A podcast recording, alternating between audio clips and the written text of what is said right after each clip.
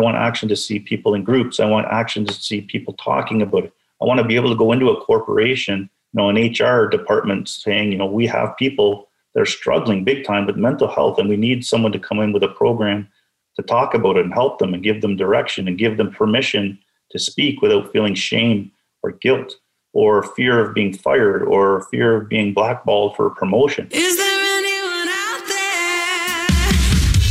Darkness to Life contains the real stories of courageous individuals who found their way out of the darkness caused by mental health challenges and substance abuse. If these stories resonate with you and you or someone you love need help and don't know where to turn, Rick, Ryan, and Damien are here for you. Please reach out when you're ready to ourcollectivejourney.ca or on Facebook at Our Collective Journey. Hey, welcome from Darkness to Life and Our Collective Journey podcast. My name is Poncho Parker, joined by founding members of OCJ, Ryan, Rick. Thank you so much.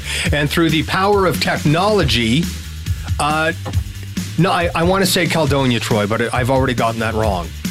It's in Caledon. Caledon, north of uh, Toronto.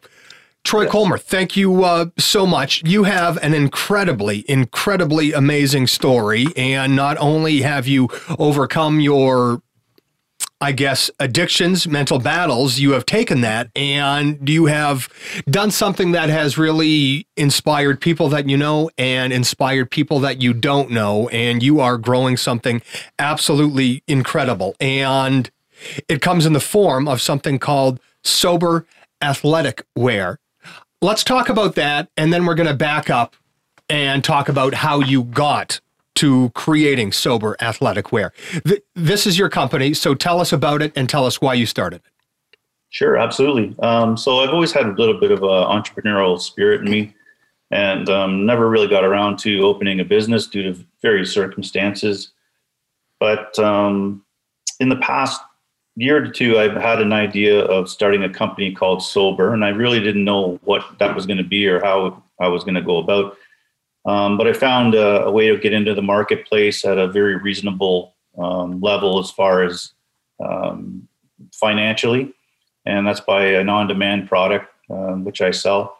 Um, so I don't have to stock anything. It, everything goes through um, various partners that I have in North America and across the world to make the products for me and deliver it direct. So you can order one shirt and it's made specifically for you, or you could order 100 shirts or however many you want it. So it's a it's an interesting concept. So it's an e-commerce store. I don't have a physical store. I work out of my house um, as far as doing my website and updating and uh, making any um, different things like that as far as uh, technical stuff goes. Um, but the idea behind it was I wanted to give back um, to the community that helped me um, when I started my sober journey back in the fall of 2014. Um, so I've you know had various um, I guess people in my life and different organizations that have helped me to um, to get sober. And um, the idea for me was to be able to give back some money, raise some money through sales of shirts, hats, uh, you know, coffee cups, all kinds of things, aprons, I have barbecue aprons, all kinds of. Anyway, you can see on the website, and um, and I just you know felt a calling to give back in that regard um, to help people because obviously you know not all of this is free. You know i personally went through some psychotherapy and um, psychologists and things like that which uh, you know i'm blessed to be able to have benefits to be able to do that.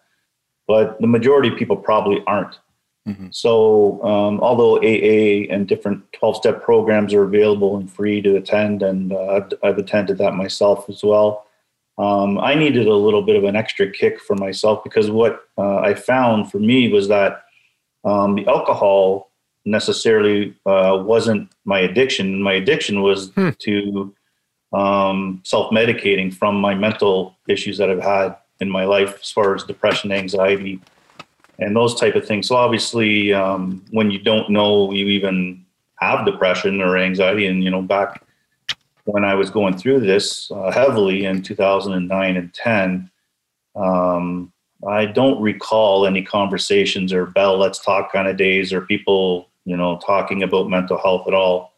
So I really didn't know what was going on with me. And all I knew that I wasn't happy. You Um, you said so- something that I think is incredibly, incredibly common with anybody that deals with mental health. You said it wasn't alcohol that was a problem. You were turning to alcohol as a, a band aid solution for all of the other mental health demons that you were battling with. Yes. And, you know, I've learned that through time that because I had to deal with all my junk and the stuff that was deep down inside of me and rooted me and, and the, the neurons in my brain that were connecting as a kid and things that I had heard and gone through that terrified me and made me a little bit nervous about certain things um, that I heard and saw. Um, you know, I, I, I, and you know, I can get into a little bit of my story just because it, I, it'll help, you know, uh, give an idea of what it is. But when I was 14, I remember the first time I tried alcohol was with my buddies, and um, it was the very first time I ever felt relief to my brain because I was going through some things and I didn't know how to cope. And you know, it was just a fluke, I guess, that that I was with them and we, we tried it. But I remember writing in my creative book, I was probably in grade eight at the time, saying went to with ABC Pits was a place that we went to was a quarry, and uh, had my first drink, and I just raved about it, how great it was, and I thought this is the best thing I've ever tried. It gives me the relief and the um, the just the calmness, I guess. I don't know even how to describe it. That's what came over me at the time, and the, you know, I had some inhibitions and this and that, and it, it relieved that. So it was. Um, So at, Yeah. at the age of 14, you were already, you know, dealing with mental health issues. Did did you know that you had demons at that age? Did you know that you didn't feel right comparatively to your friends? Um, no, I didn't actually. I, I knew. Um, so I, I give you a little bit of background about why I grew up in a very right wing conservative house, um, very religious right wing conservative house, and um, for me, hearing messages that I heard um, scared the hell out of me, to be honest with you. And um, because I, in my brain, couldn't live up to what it was that I thought I should be living up to, the messages that I was hearing. And I'm not here to bash religion or anyone's spirituality because I'm a very spiritual person now, and that's what part of my journey is. But at that time, Yeah. it was so conservative that it really, really scared me. And I was um, ashamed that I couldn't live up to what my church expected me, of what my parents expected me to live up to. And that's kind of what I put on myself and the message I heard and caused me tremendous amount of anxiety and fear because I thought, you know, because I couldn't live up to this um, certain level of living that I thought I was, like the message I heard, I thought I was worthless. I thought I was a failure. I thought I was a bad person. I thought, you know, all these kind of thoughts as a little kid. When you hear that from the age of, you know, the time that you learn how to speak and you're, you hear that week after week after week, You believe it? it really, really uh, did a toll on me. And I didn't know that till later in life. But at the time, when I was 14, I was finding relief through it because it was just such a stressful thing for me that I um, I didn't know it was mental health. All I knew is I felt like crap, and I really, really hate, didn't like myself, and I was very um, upset that I couldn't live up to the standard that I saw set before me.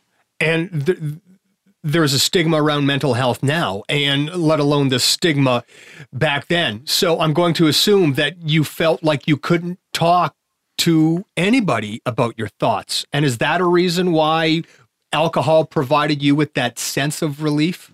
Absolutely, it absolutely did. And I what what it, it, it caused me to do was live um, two lives. So I lived a life where I was with my family and with my church family, and I lived a life outside of that with my buddies. So um, it was very confusing, um, and it, it it's like being a schizophrenic in the sense where you you you got to remember where you are, you got to remember who you're speaking to. And the reason I did that is because I didn't want to disappoint anybody. I didn't want to be um, seen as a failure and, and from my family and my church, and I didn't want to um, feel like a fake. So I had another another set of friends and things like that. So I I really lived a dual existence. And when your brain forms like that as a child, you take that into, of course, your teenage years and adult years. And I lived like that. I I just had a really hard time separating um, the two lives and being truthful and honest. And it came to a point where I was about 30 years old. I finally said, This is crazy. This is enough. And I came to be the point where I actually loved myself and accepted myself for who I am.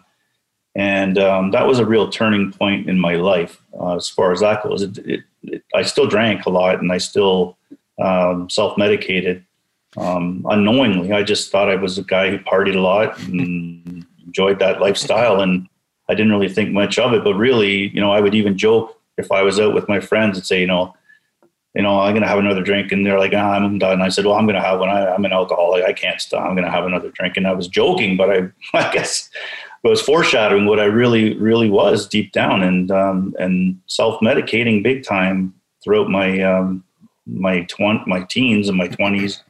Um, and, for and, sure. And Yeah. you were and you were living two completely separate lives. You know, I, and I mean that's got to catch up to you eventually because not only are you feeling pressure from your family, and I'm sure you're feeling a different sense of pressure from your friends. You want to keep them happy. You want to keep these people happy. And like you said, you didn't feel that you could talk about it. And so then you hit your your breaking point. Wa- Was there one specific example? Was there one point in your life? What was the ultimate deciding factor that made you go, okay, this this is it. I I can't live like this anymore. Well, it wasn't my decision, to be honest with you. It was Okay. my wife who approached me. So I was, uh, I got married when in my early 30s, and um, so I um, drank, and it was something that was a part of our family. And she saw what I did. She wasn't always happy with it, but put up with it. Um, and then as time went on, uh, 2008, my mom passed away. she had cancer for many years, and it was a very tough thing to watch and go through. And um, so in 2009, 2010, I'd been married then eight, nine years. And um, I was working, uh, I was in the car business and I worked, you know, 10 to 12 hours a day, most weeks and six days a week. And having a young family with uh, young kids and not dealing with my mom's um, passing and that type of thing. Um, I used to go to work, then I would come home and I would probably drink, you know, a bottle of wine and probably four beers and then go to bed and then wake up and then kind of got into that routine where I was, you know, the kids were in bed and my wife was in bed and I would sit by myself just to try and unwind. And uh, um, over time, it, it just became worse and worse and worse. And um, she came to me um, one day and said, you know, Troy, you're getting to an unhealthy level here. We need to have a discussion.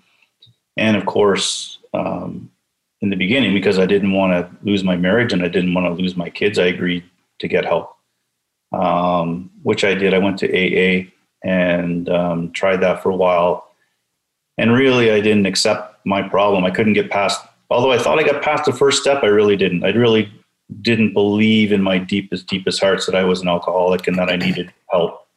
Um, I said it. I went to the program as much as I could, but really, again, I lived a dual life. I was in recovery in my family's eyes and in my own, you know, I was sneaking around and I would hide alcohol and I would um, do those, type of things where uh, I just, I would get by and then I would, so I would have sometimes where I didn't drink, sometimes I did drink and then it was just uh, a disaster. So it took me many years I to come to a point where I said, you know, I'm exhausted. I can't continue lying. I can't continue um, being a phony. And um, so, it, I, you know, probably it took me till a couple of years ago to really, really dive into some deep therapy and, and get help. And what helped me this past the pandemic of all things really helped me. I went into a program last summer um, through the local hospital and addiction services and really deep dived into the psychological reasons behind um, all of these things that drove me to need to self medicate. And um, it was an eye opener and a life changer for me. And um, so I would say for a year now, it's been fantastic, very happy. Um, When you sorry, I'm not exhausted anymore from, you know, you know, just messing around and, and trying to get through life. when your wife came to you and said, "Okay, hey, things are out of control," and you said, "Okay, I'm going to get help," did you believe that you needed help? or d- were you doing it to appease your wife and your kids? And again, this goes back to being 14 and and living those two lives and not wanting to disappoint everybody that you're close to. Yeah, well, uh, I absolutely was pissed off because I, I saw it as a character flaw in myself. Although I agreed to and and um, saw that it was an issue in my house, um, I didn't believe it was an issue with me. I believed it was her issue because she, uh, you know, I, I just thought it was an issue. So, and um, didn't and and for me, I didn't, I didn't, I guess deep down, deep down, feel that way because I've kind of gone off and on and.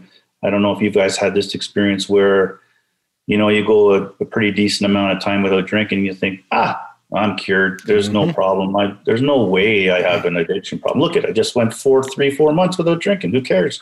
I'm, Yeah. I'm great. I'm, I'm cured. Well, I'm not cured. Yeah, and- Um, and I and think- I found out yeah. the hard way that way. And um, so, yeah, I- and you know, it, it was a, it was a point where I came into my life where I had to surrender, and that that was tough. Um, I don't take direction from other people very easily. I'm I'm a bit of a pig-headed person, and when it comes to fight or flight, I tend to fight more than I flight. And um, yeah, I battled, and I didn't. You know, it was a battle I wasn't going to win. And um, when you come to a point where you can surrender and you feel good about it, and for me, it was in being honest. Finally, I could be honest to everybody, not just some people. And I sat down with my inner circle of friends and and told them what was going on with my life. I told them bits and pieces, and I said, I'm trying to quit drinking and this. And they're like, Ah, you're fine, you know. But they didn't see me at home. They didn't see me hiding it. They didn't see me having vodka on the way home from work in my car.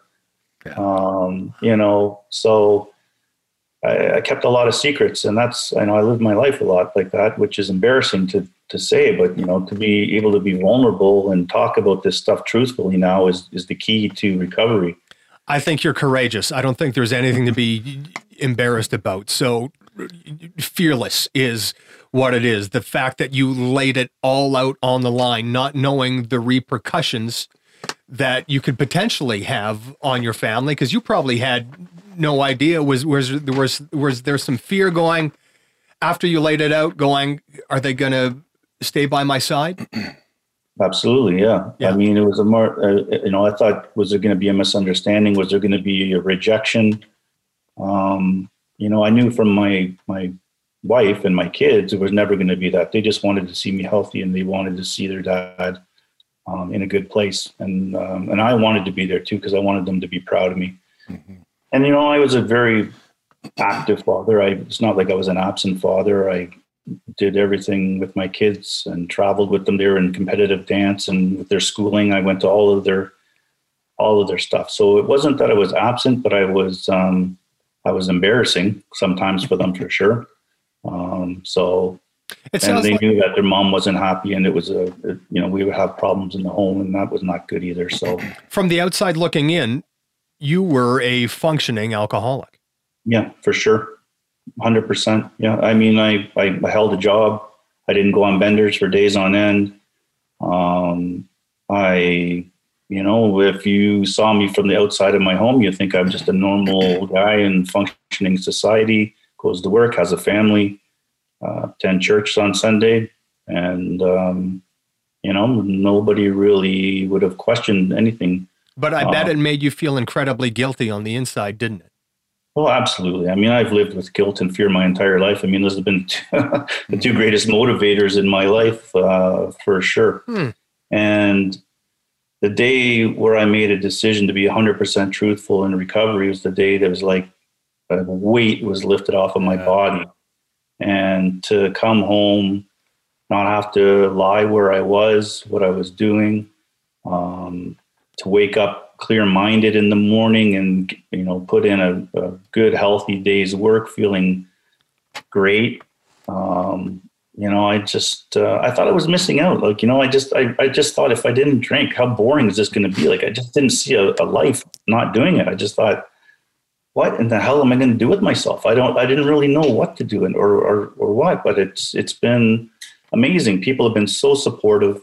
Um, my best buddies are you know 100% behind me Uh, my wife's very proud of me. My kids are very proud of me. They love the fact that I started a company to try and help other people. And you know, everything's going in the right direction. So um, it's the best decision I've ever made. It's it's hard some days, but um, I've learned techniques now from from therapy on how to get through things when I'm having trouble, when I'm uh, hit, you know, times of depression and anxiety. Um, how to how to relieve that without um, self medicating. So it's learning those techniques. It's being truthful. It's surrendering. It, it's a lot of things. Um, but it's being able to get up and look at yourself in the mirror and be proud of yourself every day, which is is a great feeling. you said something a few minutes ago that resonates with me, and I've never heard it quite said as you said it.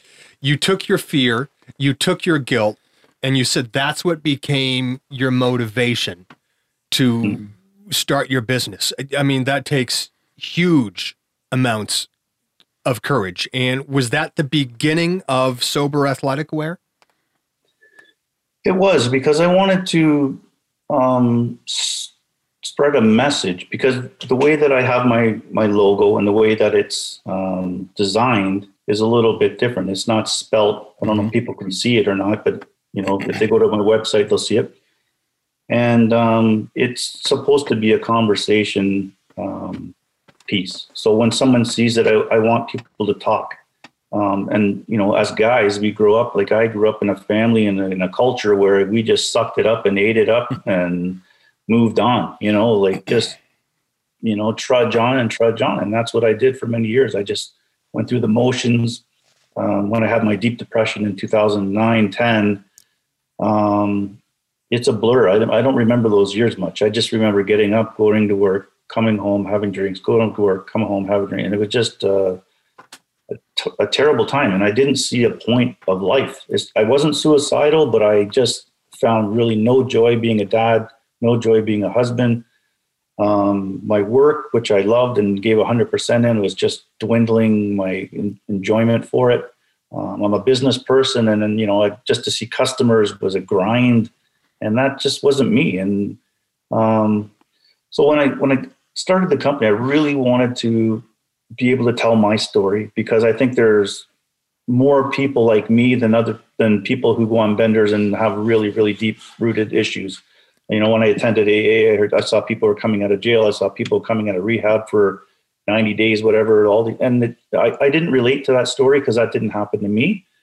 But I, in hindsight, thinking, I'm thinking there's way more people who are denying the fact that they do have issues with alcohol or drugs or whatever that would be on a daily basis that grind it out and they just their lives are not fulfilling it's just a complete disaster but they grind through so if i can tell a story or they can see a logo and somebody who's wearing it can share a story say listen there's a better way of life if you're interested And you was now, we all know you can't be forced to change because it, it comes from within and it took me a long time to realize that too because i was doing everything for everybody else not doing it for me once I started doing it for me, that's when the magic happened. That's when things started happening. That's when my attitude changed.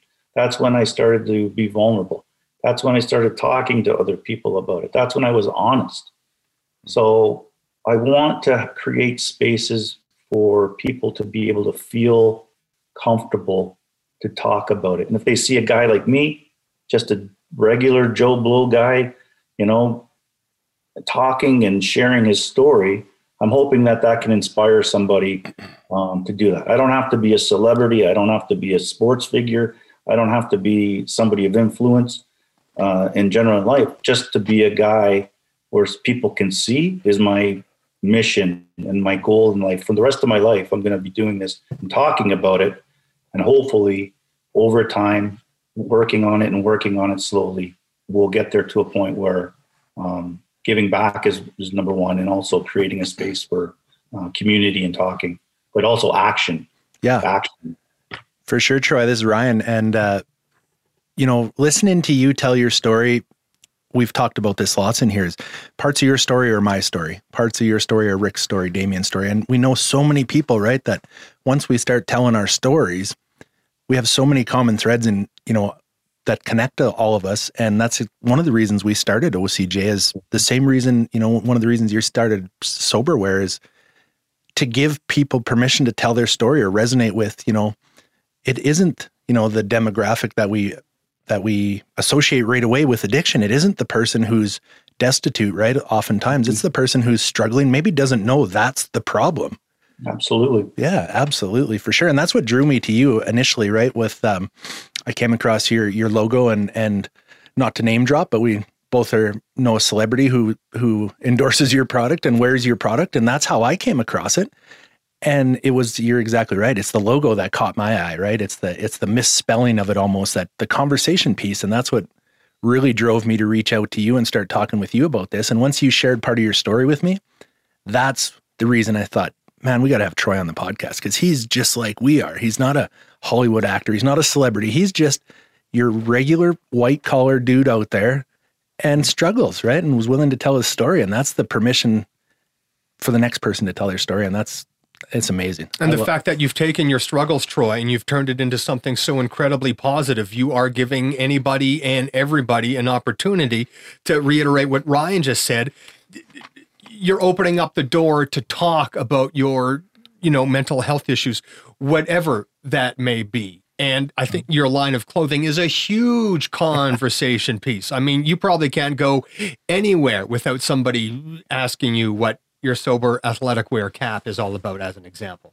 Yeah, sometimes they're a little shy to ask about it, but I definitely can see eyes on it. Yeah. So some people will talk up, you know, speak up, some don't. But um, you know, if if it does resonate with somebody, they'll definitely um, speak up. So I mean, I live in this wear. I, I wear it every day. Um, it's just you know, I'm a casual guy, so that's the reason I, I picked the athletic wears because you know I love to wear a ball cap, t-shirt, shorts, you know, sh- running shoes, flip flop in the summer, whatever. And so I wanted a product that I could wear proudly, but also um, something where I could put a brand on there to create that conversation. Um, sell some products. Um, you know, I'm, I'm hoping and praying that um, it catches on and people see it and they like it and they buy it because at the end of the day, that money is going to go back into communities across Canada. Um, and I'm working on some things locally here um, with, through government grants and so forth to try and um, create um, online type uh, narratives where people can join the brain and the uh, body together. So it's the mind, body, spirit, all of it melded together and and uh, to get healthy. So what? But, um, So Yeah, what? What came? So what came first? The idea to start a business, or the idea to start a business because you wanted to help others? because I wanted to help others. That was the Good. and so I wanted to help others, but I also saw this uh, logo in my head. Um, I didn't see it as it's as it's done today, but I knew the word. I studied the word. I looked it up in the dictionary, and I, I meditated on it. And something with that word "sober" just resonated with me. So we're I'm trying to expand the brand to mean a little bit more than just sober from um, alcohol and drugs. Mhm. Really, I want it to be sober from anything because we're talking mental health, and, and mental health um, is a vast spectrum of people, uh, of how they self medicate or what they're getting sober from. You know, people are going through divorces. People have had, you know, tragedies in their home as far as um, uh, members of their family passing away for whatever reason. People have been bullied their whole lives, or they're experience racism, or if they're, you know, their sexual orientation, or whatever it would Mhm. be. People have all kinds of problems that have affected them mentally to drive them for self medication. Our choice was alcohol or drugs, and that's what I believe you guys would talk about Mhm. mostly. But really, it could be anything. So I, I really want to expand the brand into um, meaning more of a recovery and a healing type word, Mhm. um, clarity of mind, those type of things. The original Greek, it's on my website in the first page. The the definition from how it was translated from Greek into English. And it talks about clarity of mind and so forth. So it didn't have the connotation back then to drugs, alcohol, and getting sober, but to get sober as a person, a clear minded, living cl- uh, clearly, living healthfully, those type of things. So that's kind of how it all connects. And and but for me, it's about giving back and and starting conversations. But the conversation, you know, talk is cheap. We all know we want action. I want action to see people in groups. I want action to see people talking about it. I want governments to get involved. I want, you know, private sector to get involved. I want the educational system to get involved. I want to be able to walk into a school and give a talk to students about it and share my experience of when I was there, age in grade seven, eight, high school, what was going on. I want to be able to go into a corporation and sit down with uh, people and talk about my situation because there's probably people you know an hr department saying you know we have people Mhm. they're struggling big time with mental health and we need someone to come in with a program to talk about it and help them and give them direction and give them permission to speak without feeling shame or guilt or fear of being fired or fear of being blackballed for a promotion. We want to be a company that um, aligns with our employees. We want to be a school that aligns with our students. Those type of things are my goals in the future. Because- but initially it's just you know get the logo out start talking meeting people like ryan who would reach out partnerships across north america.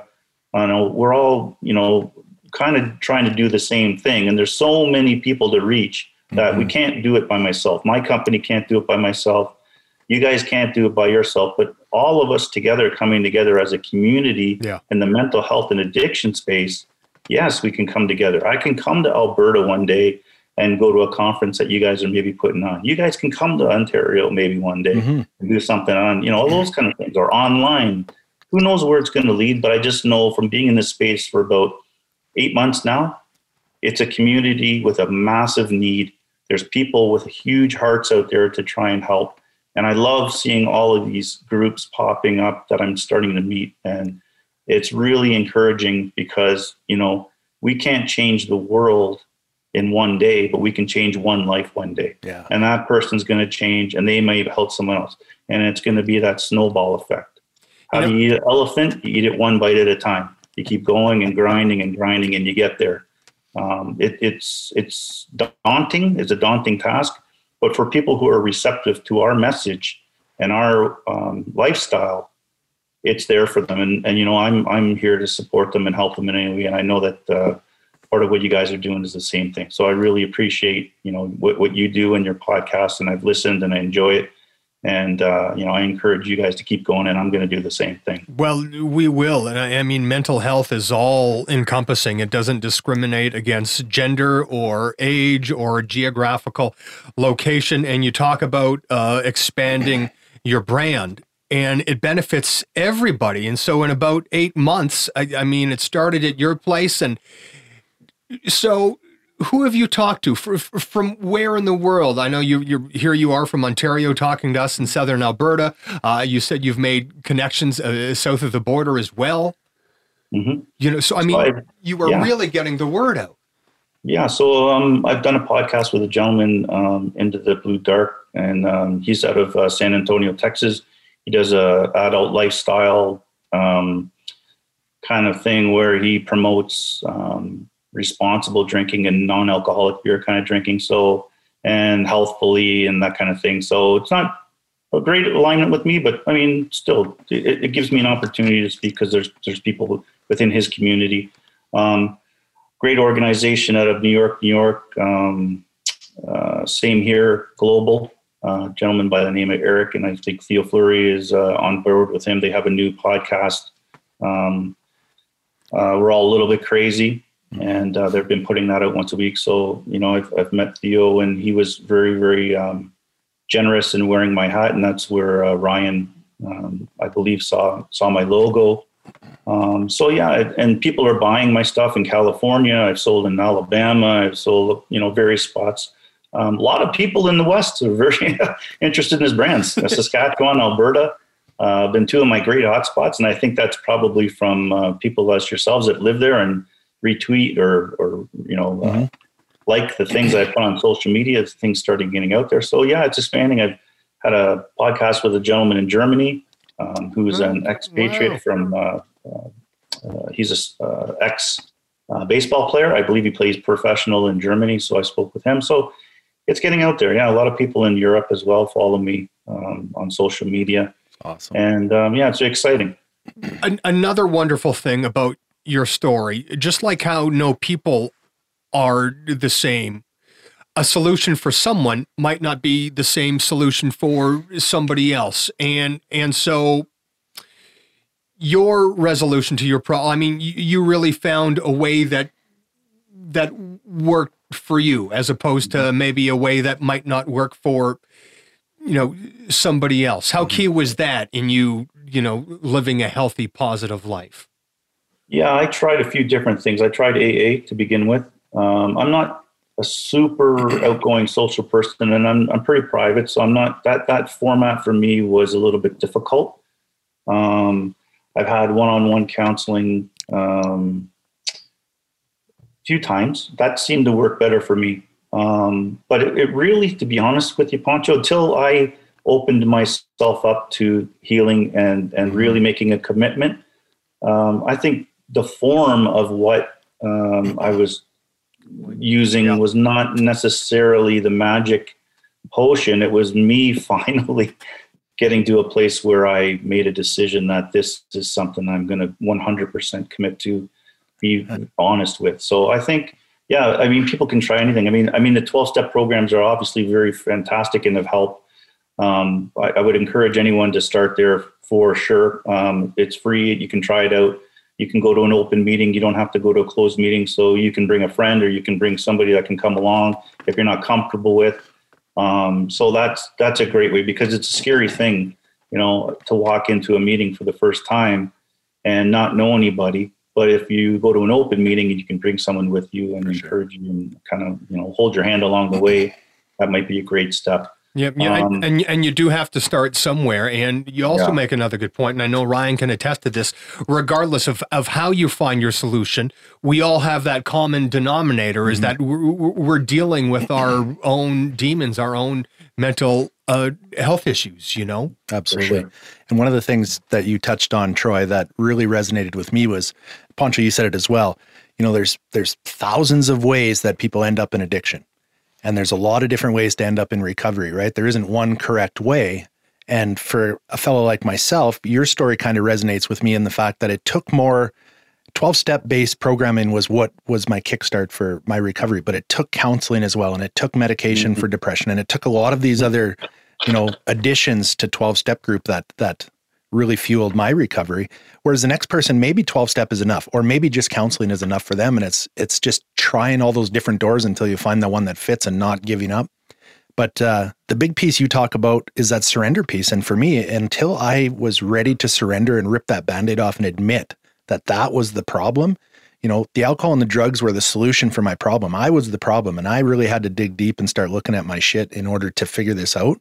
And I couldn't do it by myself. That was the piece I had to get comfortable with was I need help with this. And that's what we're doing here. And that sounds like exactly what you're doing there is let's let's rip those band-aids off, start telling these stories and let somebody reach out and we're not going to be able to fix it, but we're going to walk beside you. And if we got to be the people that walk through that door to your first 12 step meeting with you, we've done that hundreds of times and let's keep doing it because someone was there for me.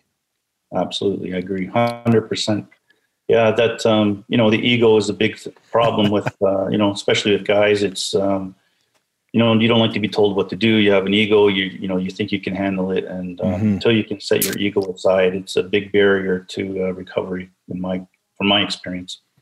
you know, and and you are getting it done, and you are helping people, and you're doing it through sober athletic wear. I, I mean, you are giving people a reason to talk about their issues, and you are giving people a reason to ask the questions, regardless of how tough those questions are. And and so what you've set out to do and what you're accomplishing to do and to think where you've come from and where you are now and what what you want to do, Troy, is I mean, hat, if I was wearing a hat, hats off to you, you know? I appreciate it. Thanks, Poncho.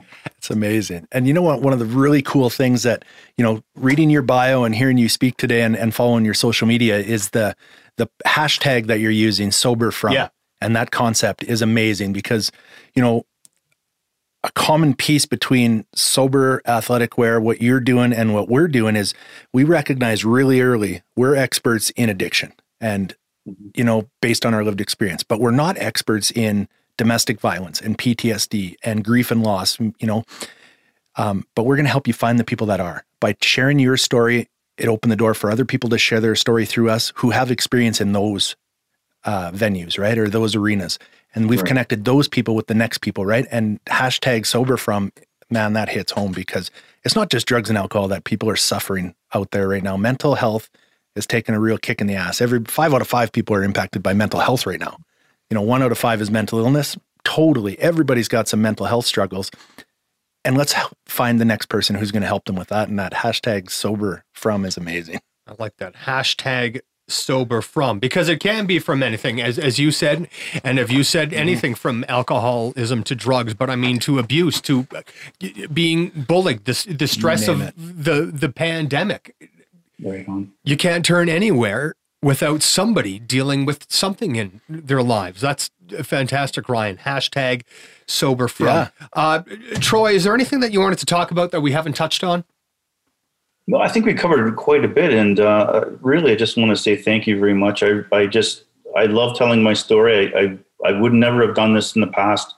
It's uh, something I, you know, had shame, guilt from my entire life, but to be able to have the freedom to come on, um, talk about surrender, talk about um, how to get, you know, to a point in your life where you can just let go of your ego and, and reach out is uh, just my my mission in life from now until the day I die.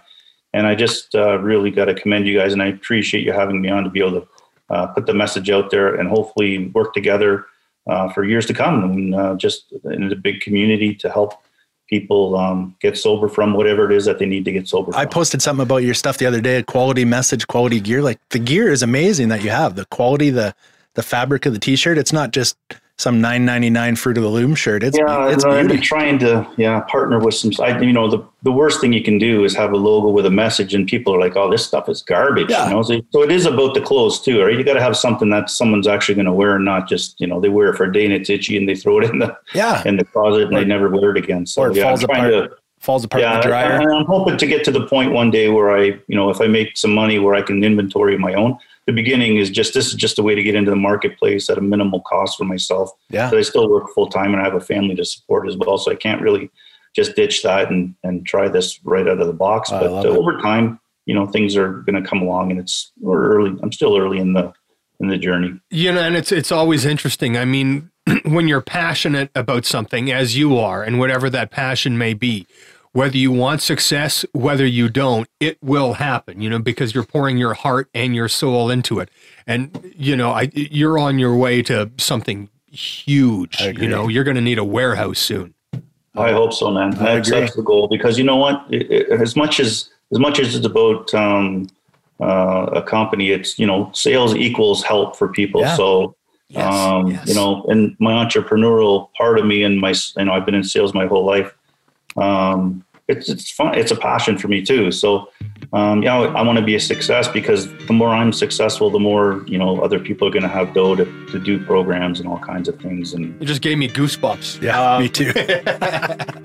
So, so thank you so much. Speaking with uh, Troy Colmer of SoberAthleticwear.com. That is your website, correct?